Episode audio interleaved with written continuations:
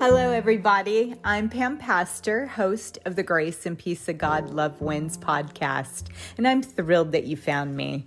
There is power in the name of Jesus. As we journey together, we'll unleash discoveries of how to turn a heart of stone into one of moldable clay for the potter to transform. I hope you'll join me and others each week as we adventure and explore life together.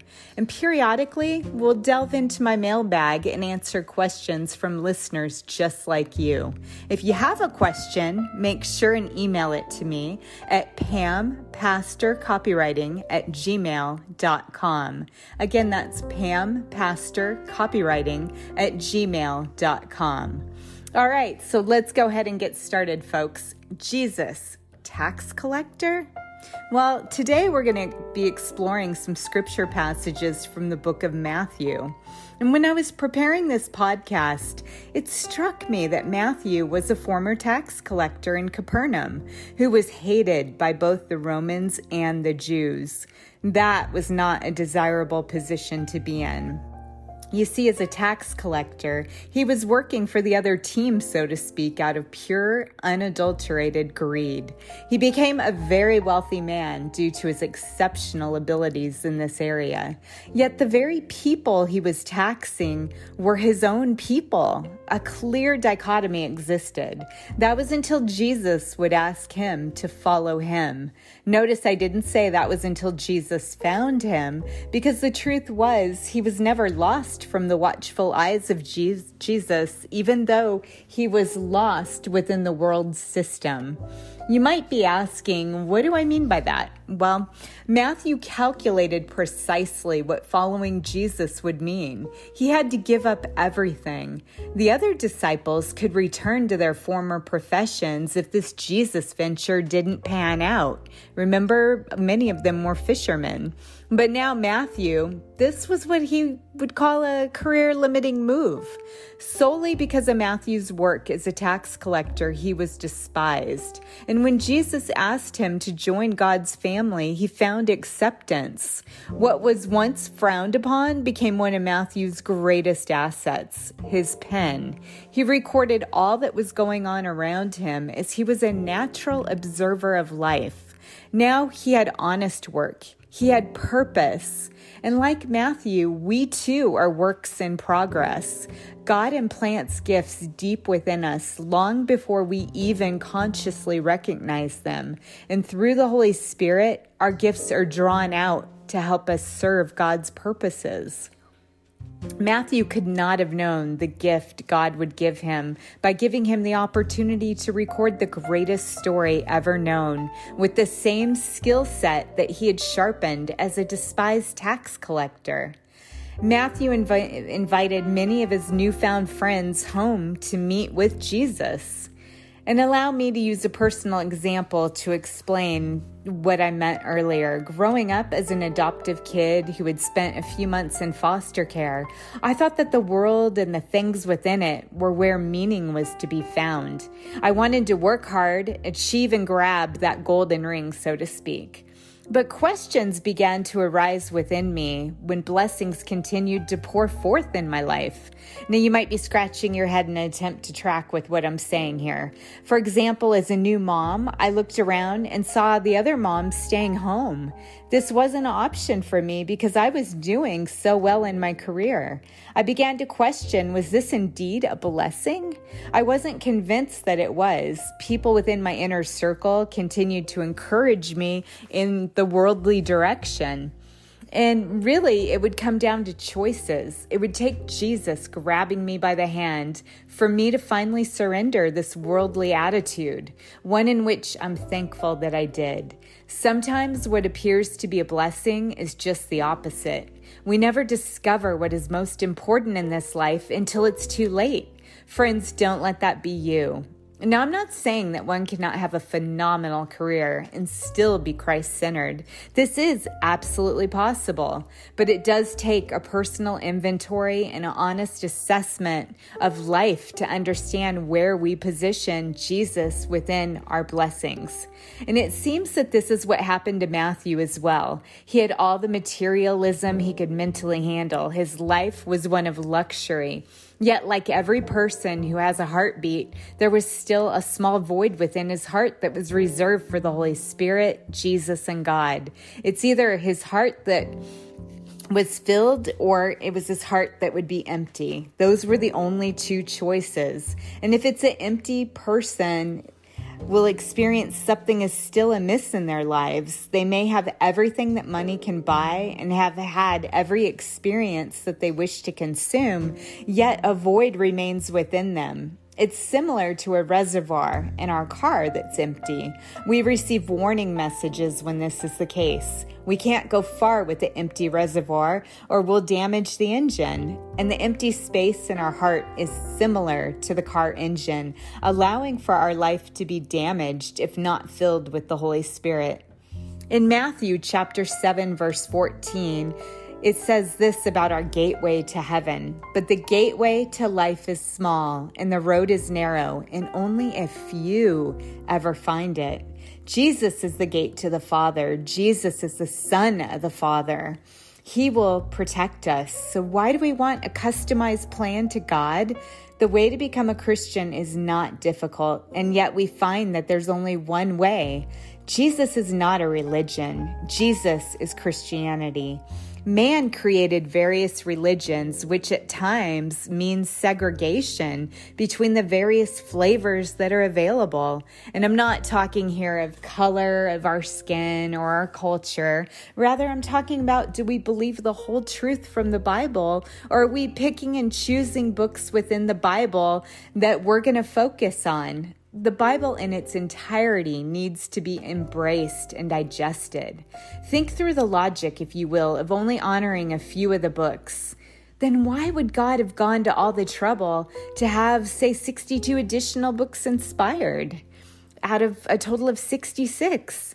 So, Jesus' word is what matters. On one of my previous podcasts, I stated you may not be willing to step up and die for Jesus like he did for us, but are you willing to live for him? So, why is there only one way to heaven when Jesus is placed at the forefront of this argument and we come into the realization that it was solely through him coming to earth and being man's atonement and propitiation for all sin? We come into the actualization that there's only one way for eternal life, and Jesus gives freely the key to us for salvation.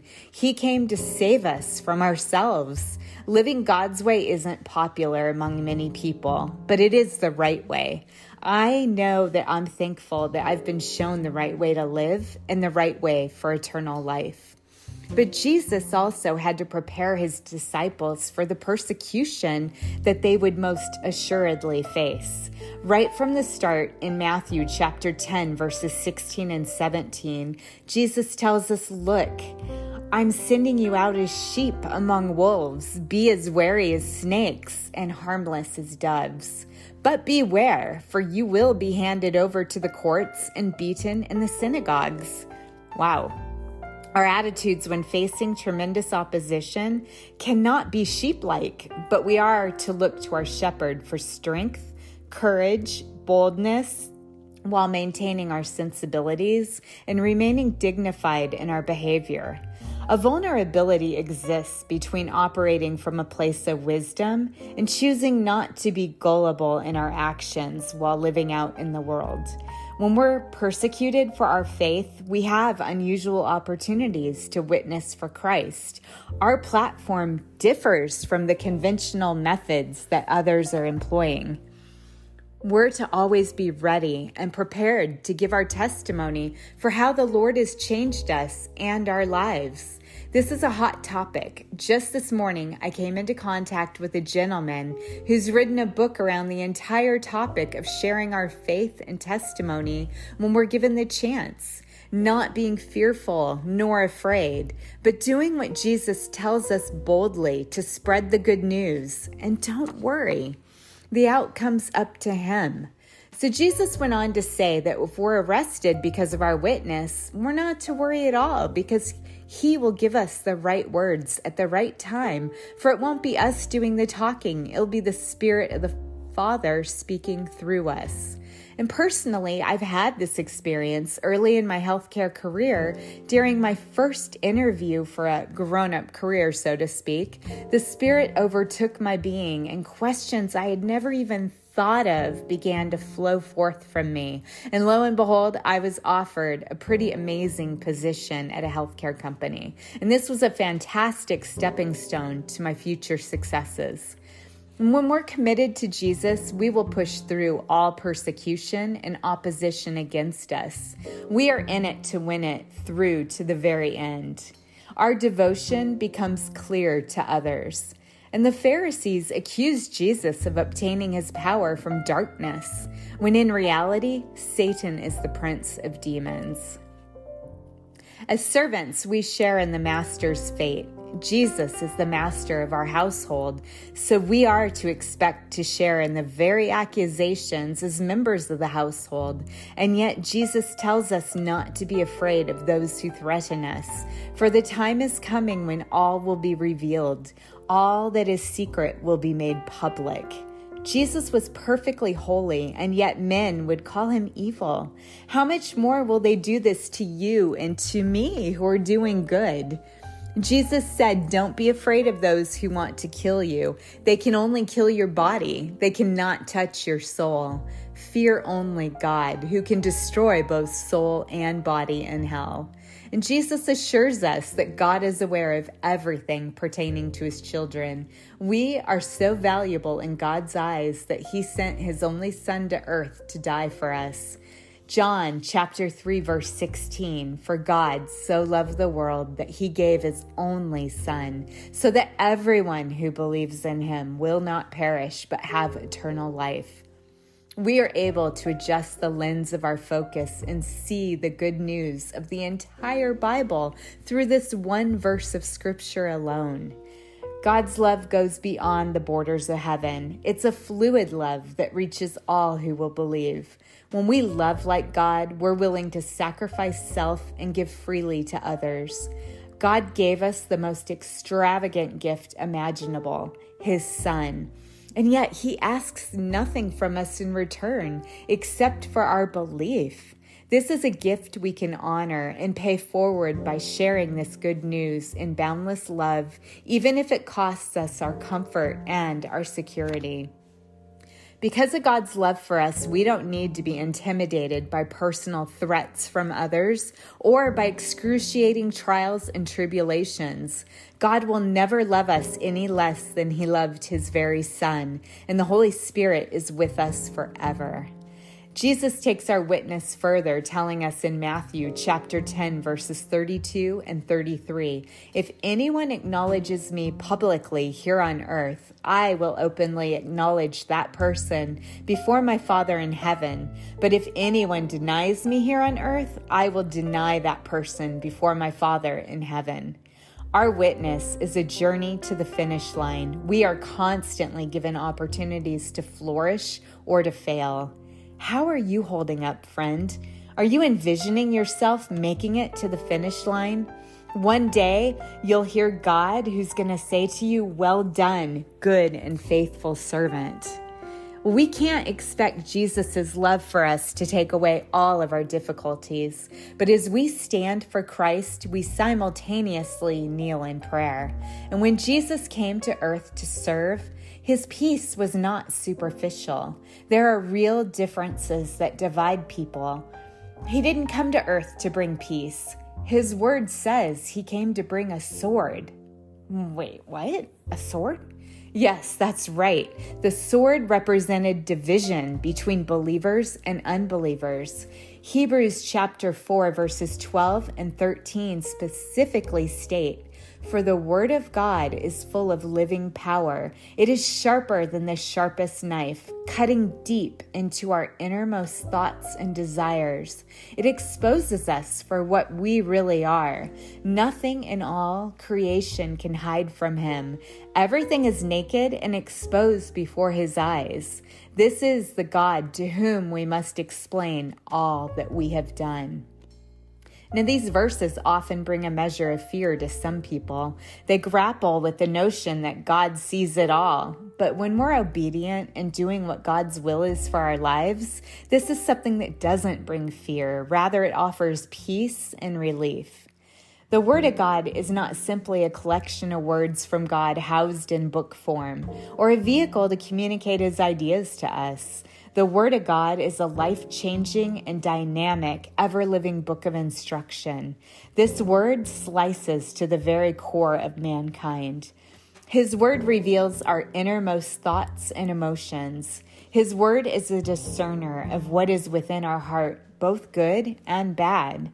Nothing can be hidden from God. His eyes are all knowing, all seeing, and are wide open to both His children and His creation.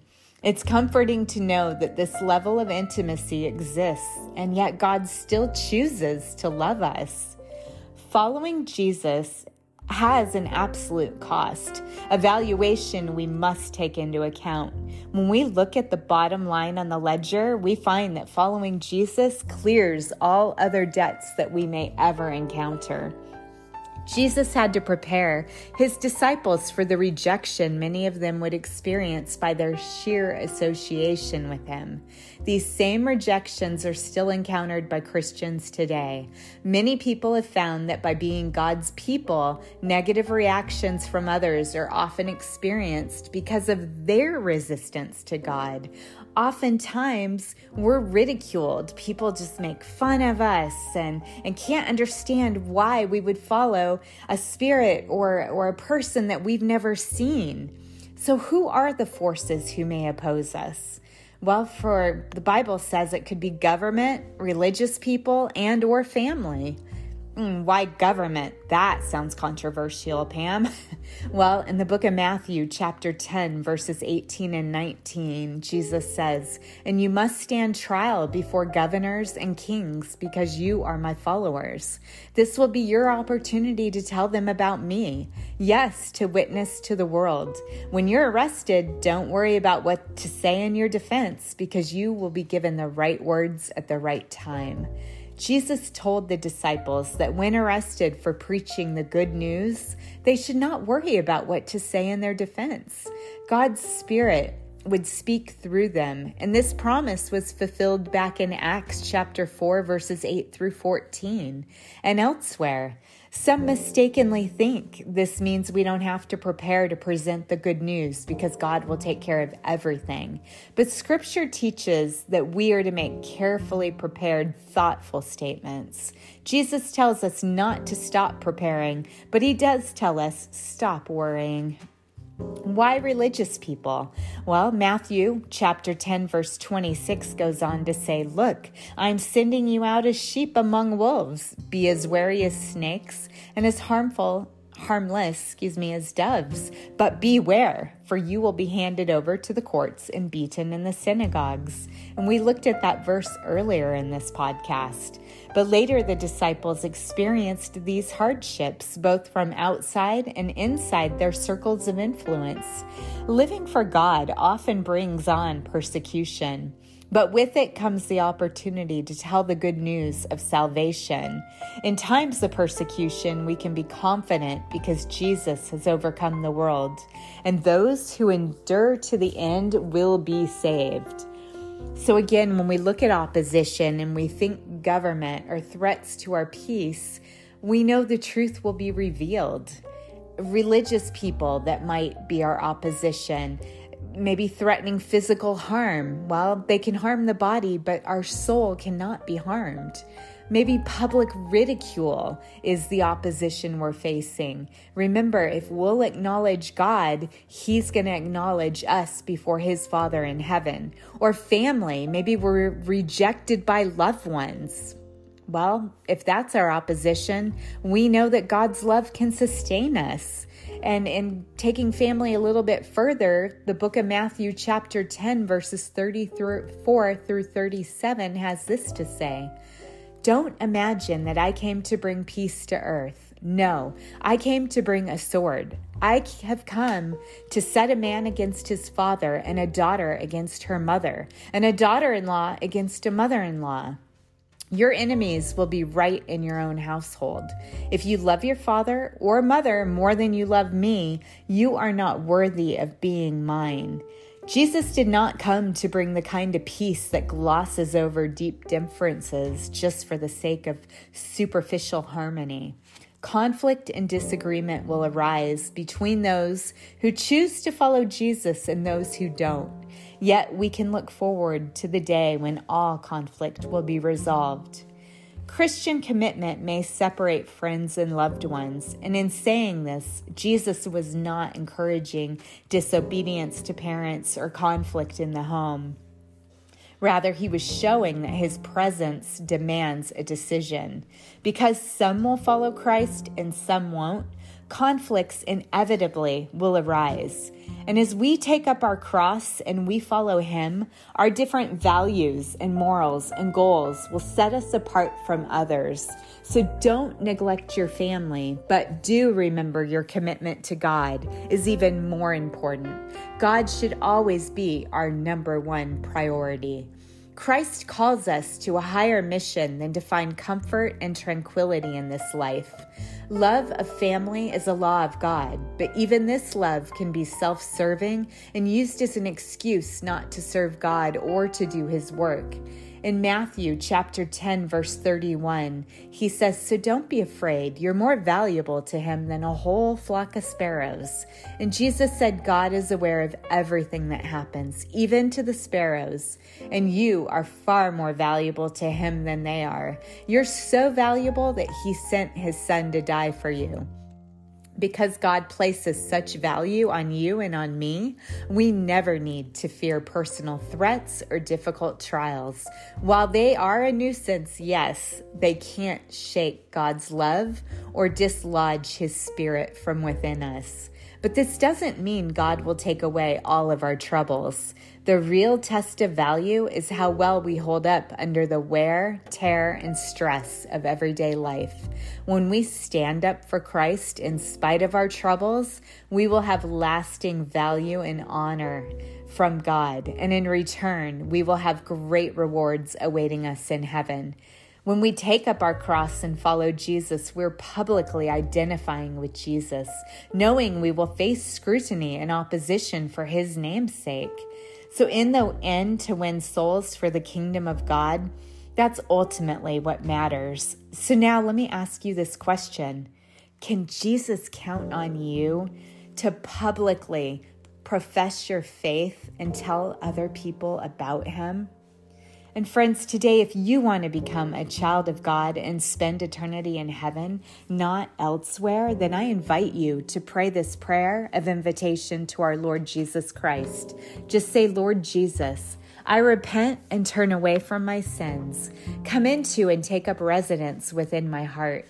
I believe your blood was shed for all who believe that you took on the sins of humanity at the cross of Calvary.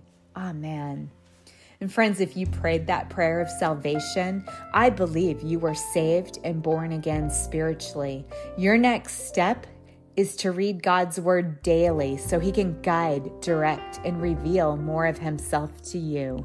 And get into a good Bible based church to surround yourself with other like minded believers.